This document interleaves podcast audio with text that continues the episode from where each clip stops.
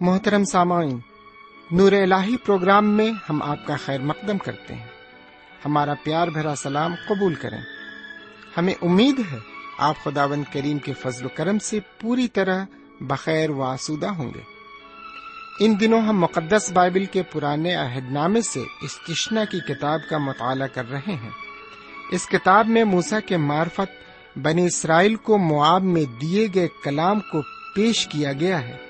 جنگل میں لمبے عرصے تک بھٹکنے کے بعد کنان میں داخل ہونا، جنگل میں چالیس سال بھٹکنے کا ذکر خدا ون کے رہنمائی اور دس احکام و خدا کی وفاداری کا ذکر ملتا ہے۔ اس کتاب کا مرکز ہے، خدا اپنے چنے ہوئے لوگوں کو جن سے وہ محبت کرتا ہے، انہیں بچاتا ہے اور برکت دیتا ہے۔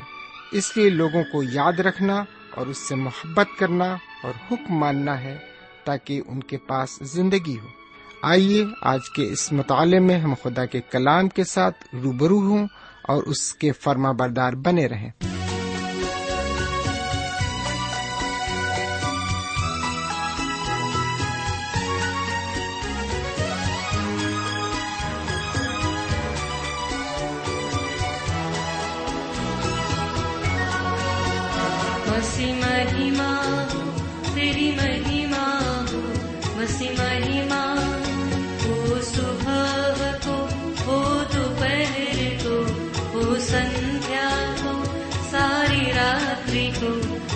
نہیں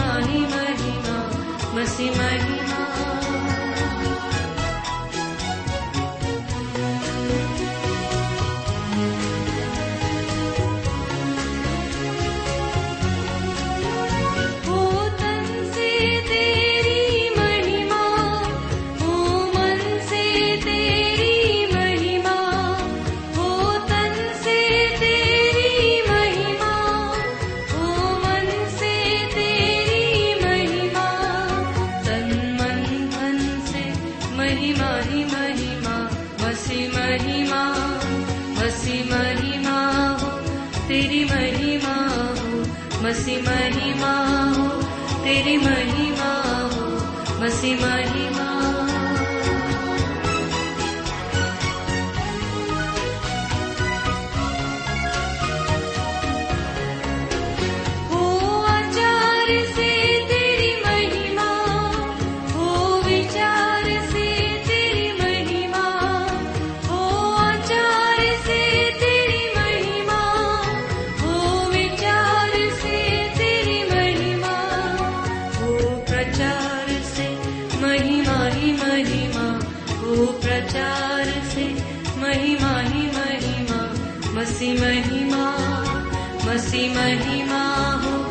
مہما مہما مسی مہیما سو وہ دوپہر کو سنجیا ساری رات کو مسی مہیما سن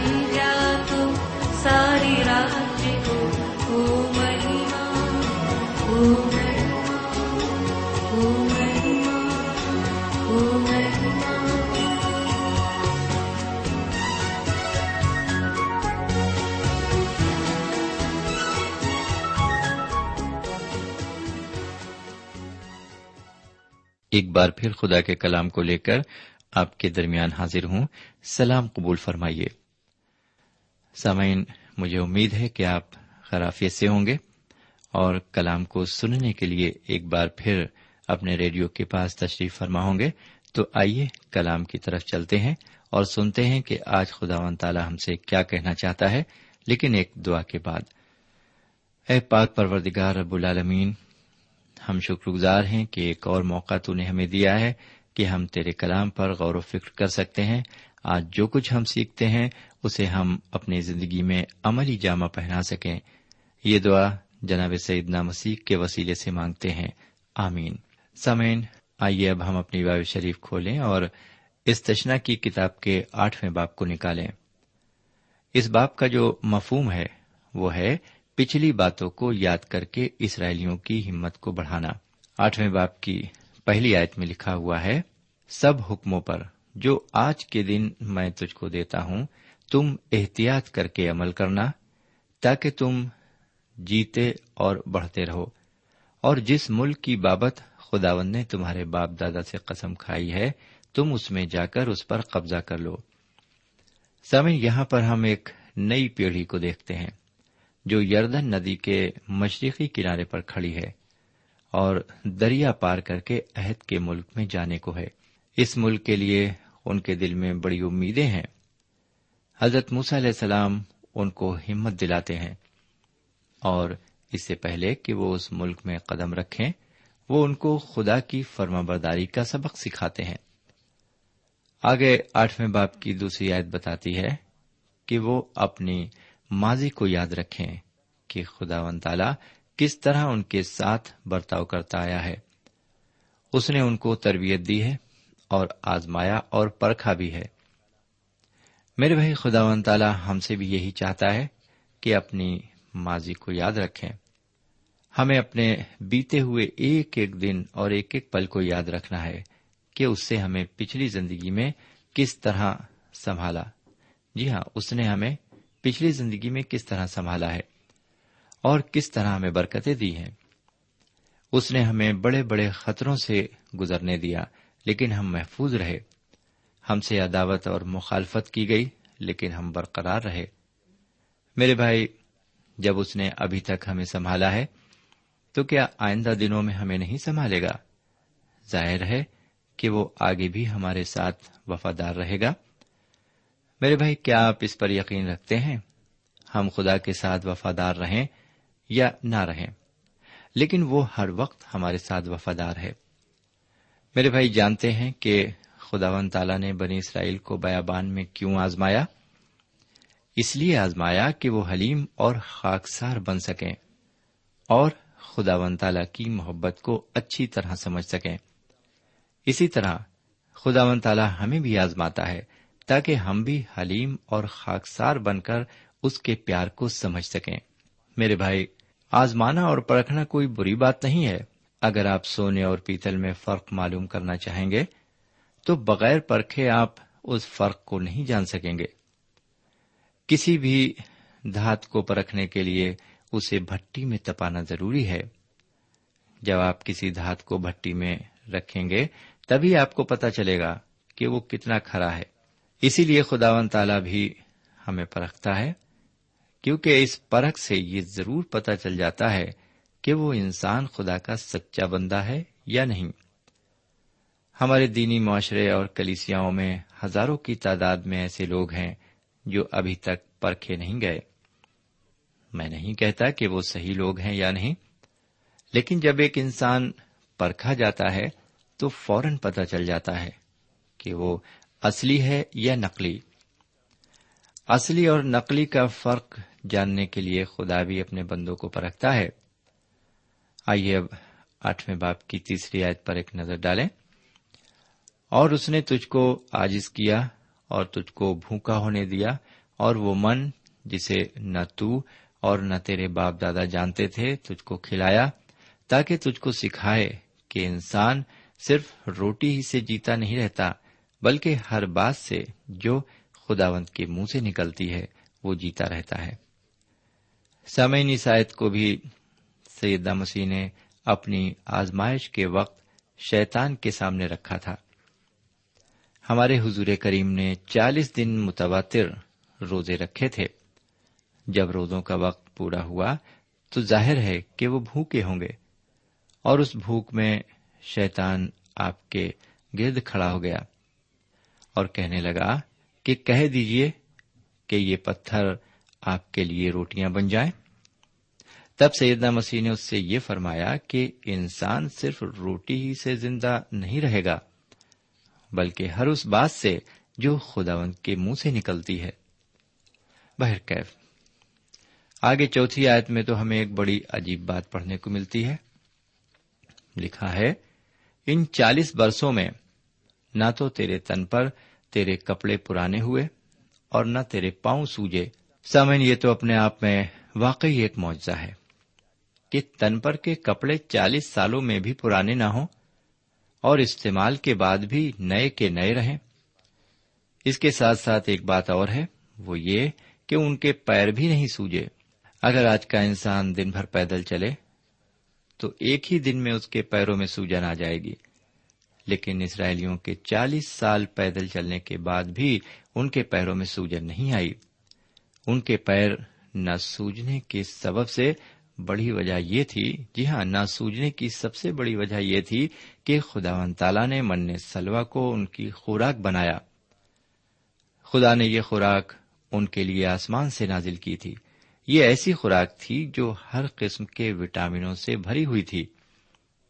اس سے نہ تو کوئی بیماری ہو سکتی تھی اور نہ ہی جس میں کمزوری آ سکتی تھی۔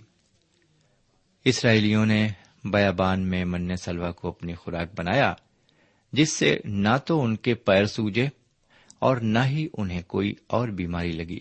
میرے پیارے بھائی بہن، آج خدا و تعالی نے ہماری روحانی خوراک کے لیے بھی من سلوا کا انتظام کیا ہے اور وہ من سلوا اس کا کلام ہے۔ میرے بھائی، یہ ایک بہت ہی لذیذ اور قوت بخش خوراک ہے۔ یہ روحانی طور پر انسان کو طاقت بخشتی ہے۔ اس خوراک کو کھا کر انسان خدا کی نزدیکی حاصل کرتا ہے اور اس خوراک کو کھا کر انسان تسلی اور چین بھی پاتا ہے۔ میرے بھائی بہن، کیا کبھی آپ نے یہ خوراک تناول فرمائی ہے؟ اگر نہیں، تو میں آپ کو رائے دوں گا کہ آپ روزانہ یہ خوراک تناول فرمائیں۔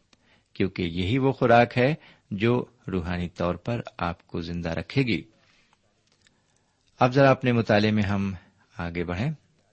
استشنا کی کتاب کے آٹھویں باپ کی پانچویں آیت سے نویں آیت تک خدا و تعالی اسرائیلیوں سے دنیاوی برکتوں کی بات کر رہا ہے۔ وہ ان سے فرما رہا ہے، جس ملک میں تم جاؤ گے، وہ ایسا ملک ہے جہاں گیہوں اور جو اور انگور اور انجیر کے درخت اور انار ہوتے ہیں۔ وہ ایسا ملک ہے جہاں روغن دار زیتون اور شہد بھی ہے۔ اس میں تجھ کو روٹی بائی فرات ملے گی اور تجھ کو کسی چیز کی کمی نہ ہوگی۔ میرے بھائی خدا و تعالی آج ہم سے ایسا وعدہ نہیں کرتا۔ میرے بھائی، ذرا آپ اس بات پر گہرائی سے سوچیں۔ آج ہم ایک بہت بڑی غلط فہمی میں ہیں۔ ہم سوچتے ہیں کہ اگر ہم نیک راست باز اور ایماندار زندگی بتائیں گے تو خدا ہم کو دنیاوی چیزوں سے مالا مال کر دے گا۔ خدا نے صرف اسرائیلیوں سے وعدہ فرمایا تھا کہ وہ پھولے پھلیں، لیکن وہ آج ہم سے ایسا کوئی وعدہ نہیں کرتا۔ آج بہت سے مسیحوں کو یہ غلط فہمی ہے کہ آج جو کچھ ان کے پاس ہے وہ خدا کی برکت ہے، لیکن اس نے دنیاوی برکتوں کا کوئی وعدہ نہیں کیا ہے۔ اس نے جو وعدہ کیا ہے وہ افسیوں کے خط کے پہلے باپ کی تیسری آیت میں مرقوم ہے۔ وہاں یوں لکھا ہوا ہے، ہمارے خداون یسو مسیح کے خدا کی حمد ہو، جس نے ہم کو مسیح میں آسمانی مقاموں پر ہر طرح کی روحانی برکت بخشی۔ جی ہاں میرے بھائی، خدا نے ہم سے صرف روحانی برکتوں کا وعدہ کیا ہے۔ نئے عہدامے میں کوئی بھی ایسی آیت نہیں ہے جہاں پر دنیاوی برکتوں کا وعدہ خدا نے کیا ہو۔ میں مانتا ہوں کہ کچھ مسیحی یا مومنین ایسے ہیں جو کافی مالدار ہیں اور وہ ہمارے اس ریڈیو کی خدمت میں پیسے کے ذریعے مدد بھی کر سکتے ہیں۔ لیکن اس کے برعکس کچھ لوگ ایسے بھی ہیں جو غریب ہیں، لیکن روحانی برکتوں سے بھرے ہوئے ہیں اور وہ دولت مندوں کی نسبت زیادہ جوشیلے اور خوش نظر آتے ہیں اور خدا کی خدمت بھی کثرت سے کرتے ہیں۔ واقعی ایسے لوگ خدا کی خدمت میں کافی مددگار ثابت ہوتے ہیں۔ میرے بھائی، پرانے اور نئے عہد نامے میں ایک سب سے بڑا فرق یہ ہے کہ پرانے عہد نامے میں خدا نے اپنے مومنین کو دنیاوی برکتوں سے مالا مال کیا اور نئے عہد نامے میں خدا ون تعالیٰ نے اپنے مومنین کو روحانی برکتوں سے مالا مال کیا۔ میرے پیارے بھائی بہن، اگر آپ اپنی زندگی میں دنیاوی برکتیں نہیں حاصل کر سکے ہیں اور آپ اب تک ایک غریبی اور مفلسی کی زندگی بسر کرتے آئے ہیں، تو آپ گھبرائیے نہیں۔ روحانی دولت آپ کے لیے کافی ہے، اسے حاصل کر لیجیے اور وہ دولت ہے، روحانی برکتیں۔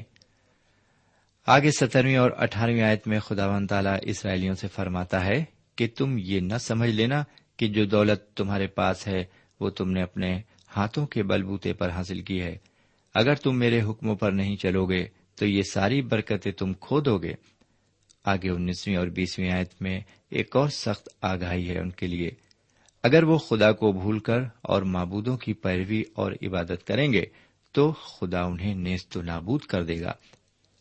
یہ خدا و تعالی کی طرف سے بنی اسرائیل کے لیے سخت آگاہی ہے۔ میرے بھائی، اس باپ کی دوسری آیت میں پھر اسی بات کو دوہرایا جا رہا ہے کہ جو لوگ کنان میں جاسوسی کرنے گئے تھے، انہوں نے وہاں پر بھی اناخ کو دیکھا۔ اور یہ خبر لا کر دی کہ ان کا مقابلہ کوئی نہیں کر سکتا۔ وہ قداور لوگ ہیں اور ہم ان کے سامنے بالکل ٹڈے ہیں۔ میرے بھائی، ایک بار مارٹن لوتھر نے کہا تھا کہ جب کوئی شخص خدا پر بھروسہ کرتا ہے تو وہ ایک بہت بڑی طاقت بن جاتا ہے۔ میرے بھائی، اگر آپ خدا و تعالی پر بھروسہ کرتے ہیں تو یہ سمجھ لیجیے کہ آپ ایک بہت بڑی طاقت ہیں۔ آپ کچھ نہ ہوتے ہوئے بھی بہت کچھ ہیں۔ جن لوگوں سے بنی اسرائیل خوف کھا رہے تھے اور ان کے ڈر کے مارے کنان میں داخل ہونے کی ہمت نہیں کر رہے تھے خدا نے ان لوگوں کو ان کے ملک سے باہر کر دیا۔ خدا کے سامنے یہ دیو جیسے لوگ کوئی وجود نہیں رکھتے، کیونکہ خدا دنیا کی سب سے بڑی طاقت ہے۔ اور جو اس عظیم طاقت پر بھروسہ رکھتا ہے، وہ بھی بہت بڑی طاقت بن جاتا ہے۔ چاہے وہ قد میں کتنا ہی چھوٹا کیوں نہ ہو، اور قوت میں کتنا ہی کمزور کیوں نہ ہو۔ میرے بھائی، اگر آپ خدا پر بھروسہ رکھتے ہوئے زندگی گزاریں گے، تو آپ بڑے سے بڑے قلعے فتح کر لیں گے۔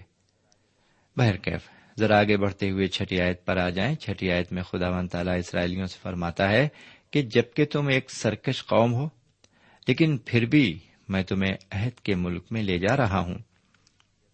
میرے بھائی، جب اسرائیلی مصر کی غلامی میں تھے جی ہاں مصر کی غلامی میں تھے، تو خدا نے انہیں اس لیے غلامی سے آزاد نہیں کرایا کہ وہ بہت اچھے یا بلند کردار لوگ تھے۔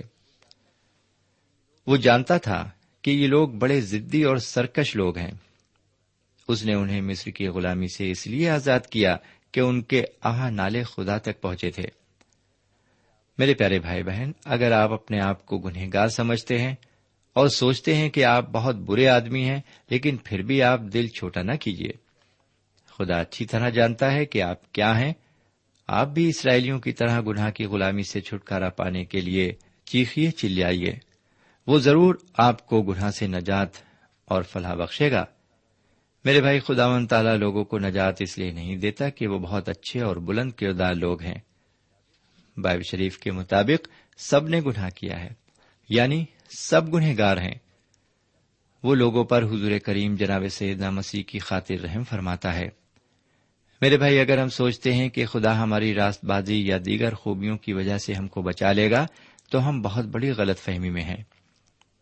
ہماری راست بازی اس کے سامنے گندے لباس کی مانند ہے اور ہماری خوبیاں اس کے حضور گھنونی چیزوں کی مانند ہیں۔ ہم خدا کے حضور سراپا گناہ ہیں۔ خدا اگر ہمیں نجات دیتا ہے، تو صرف اس ایمان کے ذریعے جو ہم سیدہ مسیح کی قربانی پر لاتے ہیں۔ آگے جب ساتویں آیت پر ہم نظر ڈالتے ہیں تو وہاں پر خدا و تعالی فرماتا ہے کہ جب سے تم مصر سے نکلے ہو، برابر مجھ سے بغاوت ہی کرتے رہے ہو۔ یہاں پر خدا و تعالی اس سونے کے بچڑے کی طرف اشارہ کرتا ہے، جسے اسرائیلیوں نے اپنے گہنوں سے ڈھالا تھا۔ اور پھر خدا کو چھوڑ اس کی پرستش کرنے لگے تھے۔ یہ پہلی بغاوت تھی جو انہوں نے خدا کے ساتھ شروع کی۔ جس سونے سے یہ بچڑا بنایا گیا تھا وہ اسرائیلی عورتوں کی کانوں کی بالیاں تھیں۔ یہ بالیاں صرف ایک کان میں پہنی جاتی تھیں، جو بت پرستی کا ہی ایک حصہ تھیں۔ یعنی یہ لوگ بڑی جلدی بت پرستی کی طرف مائل ہو گئے تھے۔ جناب ہارون نے انہیں سونے کی بالیوں سے ایک بچڑا ڈھال دیا تھا۔ اس بچڑے کو دیکھ کر اسرائیلیوں نے کہا، یہی ہمارا دیوتا ہے، یہی ہمیں مصر سے نکال کر لایا ہے۔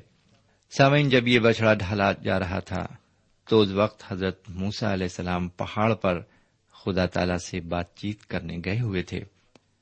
وہ پہاڑ پر خدا تعالی سے دس حکم حاصل کر رہے تھے۔ ان دس حکموں میں دو حکم انہیں بت پرستی کے ہی خلاف دیے گئے تھے، جن میں مرقوم تھا کہ تو نہ اپنے لیے کوئی مورت بنانا اور نہ اپنے لیے کوئی سورت بنانا اور نہ تو ان کے آگے سجدہ کرنا۔ میرے بھائی بچڑوں کی پرستش کرتے ہوئے جب خدا و تعالیٰ نے اسرائیلیوں کو دیکھا ہوگا تو اس نے ضرور موسا علیہ السلام سے کہا ہوگا کہ یہ وہی لوگ ہیں جن کو تم مصر سے نکال کر لائے ہو۔ ظاہر ہے کہ حضرت موسیٰ علیہ السلام کے پاس اس کا کوئی جواب نہیں ہوگا۔ سامن یہاں پر خداون تعالیٰ نے ایک نیا فیصلہ کیا تھا، جسے چودہویں آیت میں ہم پڑھ سکتے ہیں۔ وہ فرماتا ہے، سو اب تو مجھے انہیں ہلاک کرنے دے۔ تاکہ میں ان کا نام سفید روزگار سے مٹا ڈالوں اور میں تجھ سے ایک قوم جو ان سے زور آور اور بڑی ہو بناؤں گا۔ میرے بھائی، خدا نے اپنے قول کے مطابق ایسا ہی کیا۔ اس نے اسرائیلیوں کی موجودہ نسل کو ہلاک کر دیا اور ایک نئی نسل کو چن لیا۔ سامعین، اس نئی نسل نے خدا کو آگ اور ابر کے ستون میں دیکھا تھا۔ اس نئی نسل نے خدا کی قدرت اور اس کے معاوضوں کو دیکھا تھا۔ لیکن یہ نسل خدا کے متعلق زیادہ نہیں جان پائی تھی۔ اسی لیے حضرت علیہ السلام اس نئی نسل کو سب کچھ تفصیل سے سمجھا رہے ہیں۔ حضرت موسا یہ اچھی طرح جان گئے تھے کہ خدا تعالی گناہ سے بےحد نفرت کرتا ہے۔ اسی لیے حضرت موسا اس نئی نسل کو گناہ سے دور رہنے کی ہمیشہ ہدایت دیتے رہے۔ افسوس، نہ تو آج ایسے رہنما ہیں جو آج لوگوں کو گناہ کے انجام سے باخبر کریں۔ اور نہ ہی ایسے لوگ ہیں جو گناہ سے باز رہیں۔ آج کے لوگ بھی نہیں جانتے کہ خدا کو گناہ سے کتنی نفرت ہے۔ آج میں اپنی کلیسیاں اور دینی شعبوں میں دیکھتا ہوں کہ لوگ بڑی غلط غلط حرکتیں کر رہے ہیں۔ ان حرکتوں کے عوض میں نے کئی لوگوں کو اوپر خدا کے عذاب کو بھی دیکھا ہے۔ جی ہاں کئی لوگوں کے اوپر خدا کے عذاب کو بھڑکتے ہوئے بھی دیکھا ہے۔ ایک بار ایک حضرت میرے پاس آ کر کہنے لگے پتا نہیں خدا کیوں مجھ سے ناراض ہے؟ وہ مجھ پر تاوڑ توڑ اپنا قہر برپا کیے جا رہا ہے۔ میں نے اپنے بیوی بچے کھو دیے، میرا پورا خاندان اجڑ گیا۔ سوئیں جب ان حضرت کی شادی ہوئی تھی، تب سے میں انہیں جانتا ہوں۔ ان کی ازدواجی زندگی بےحد خوبصورت اور خوشحال تھی۔ لیکن جب سے انہوں نے اپنی زندگی کو گناہ میں استعمال کیا، یہ برباد ہوتے چلے گئے۔ بات یہیں تک محدود نہیں ہے۔ بے انتہا زندگیاں گناہ میں پھنس کر برباد ہو چکی ہیں۔ اور آج بھی ہوتی جا رہی ہیں۔ اب ذرا آگے بڑھیں اور اس باپ کی انیسویں آیت سے انتیسویں آیت تک ایک عبارت پر اور نظر ڈالیں۔ انیسویں آیت میں حضرت موس علیہ السلام کی اس دعا کا بیان ہے جو انہوں نے اسرائیلیوں کے لیے کی تھی۔ خدا اسرائیلیوں کی بغاوت سے تنگ آ کر انہیں نیست و نابود کرنے جا رہا تھا۔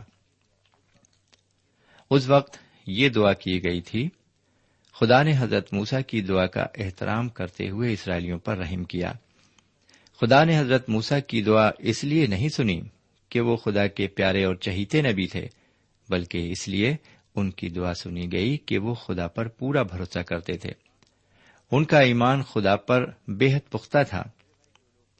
میرے بھائی، جو لوگ خدا پر مکمل اور پختہ ایمان رکھتے ہیں، انہیں جی ہاں انہی کی دعائیں تخت الہی کو جنبش کرتی ہیں۔ جب ہم دعا کرتے ہیں تو ہمیں پہلے اپنے ایمان کو ٹٹول کر دیکھ لینا چاہیے۔ جی ہاں ہمیں اپنے ایمان کو ٹٹول کر پہلے دیکھ لینا چاہیے۔ ہمیں یہ جاننا ضروری ہے کہ ہم جس سے دعا مانگ رہے ہیں، اس پر ہمارا ایمان کتنا پختہ ہے۔ تیسویں آیت میں لکھا ہوا ہے کہ اسرائیلیوں کا ایمان خدا پر پختہ نہیں تھا۔ وہ برابر اس کی حکم دولی کرتے رہتے تھے۔ بہرحال، اسرائیلی جیسے بھی تھے اس کے ساتھ ساتھ ہمیں اپنے آپ کو بھی دیکھنا چاہیے کہ ہم کیسے ہیں۔ کیا ہم اس پر پختہ ایمان رکھتے ہیں؟ شاید ہم خدا پر ایمان اور بھروسہ نہیں رکھتے۔ ہم اپنے ایمان میں بے حد کمزور اور سست ہیں۔ کاش کے ہم بھی حضرت علیہ السلام کی طرح پختہ ایمان کے ساتھ دعا کر پاتے۔ ایسی دعا جو عرش پر تخت الہی کو جنبش کرتی۔ سمعین یہاں پر اب ہم تھوڑا رکتے ہیں۔ اور ہم آپ سے یہ کہیں گے کہ جو کچھ ہم نے آج کے مطالعے میں سنا اور سیکھا، ہم اس پر ذرا غور کریں اور سوچیں۔ کیا واقعی یہ ساری باتیں ہماری زندگی میں بھی پائی جاتی ہیں؟ کیا واقعی ہم بھی اسی طرح سے خدا کے ساتھ چل رہے ہیں یا ہم بھی خدا سے بغاوت پر تلے ہوئے ہیں؟ اب آج کا مطالعہ اس نئے باپ کے ساتھ یہیں پر ختم کرتے ہیں۔ اگلے پروگرام میں خدا نے چاہا تو ہم آگے اور کچھ باتیں دیکھ سکیں گے۔ تب تک کے لیے ہمیں خدا ہمیں برکت دے اور ہدایت فرمائے۔ آمین۔ سامعین، ابھی ہم نے خدا کے کلام کے ساتھ اشتشنا کی کتاب کا مطالعہ کیا۔ اس مطالعے سے آپ کو روحانی تقویت حاصل ہوئی ہوگی۔ ہمیں امید ہے آپ اپنے تاثرات سے ہمیں ضرور نوازیں گے۔ ہم آپ کے خط کا انتظار کریں گے۔ خدا حافظ۔ ہمارا پتہ ہے۔ پروگرام نور ال post box number one five seven five Sialkot Pakistan. پتا ایک بار پھر سن لیں۔ پروگرام نور ال پوسٹ باکس نمبر ایک پانچ سات پانچ سیال کوٹ پاکستان۔ اب آپ ہم سے ٹیلی فون اور ای میل سے بھی رابطہ قائم کر سکتے ہیں۔ ہمارا ٹیلی فون نمبر ہے nine two three four four six four zero four five seven eight نو دو تین چار چار چھ چار صفر چار پانچ سات آٹھ ہمارا ای میل پتا ہے N A M three nine four nine eight hotmail dot com N A M three nine four nine eight hotmail dot com ہمارے پروگرام کا وقت اب یہیں پر ختم ہوتا ہے۔ اگلے پروگرام میں پھر ملیں گے۔ تب تک کے لیے اجازت چاہتے ہیں۔ خدا حافظ۔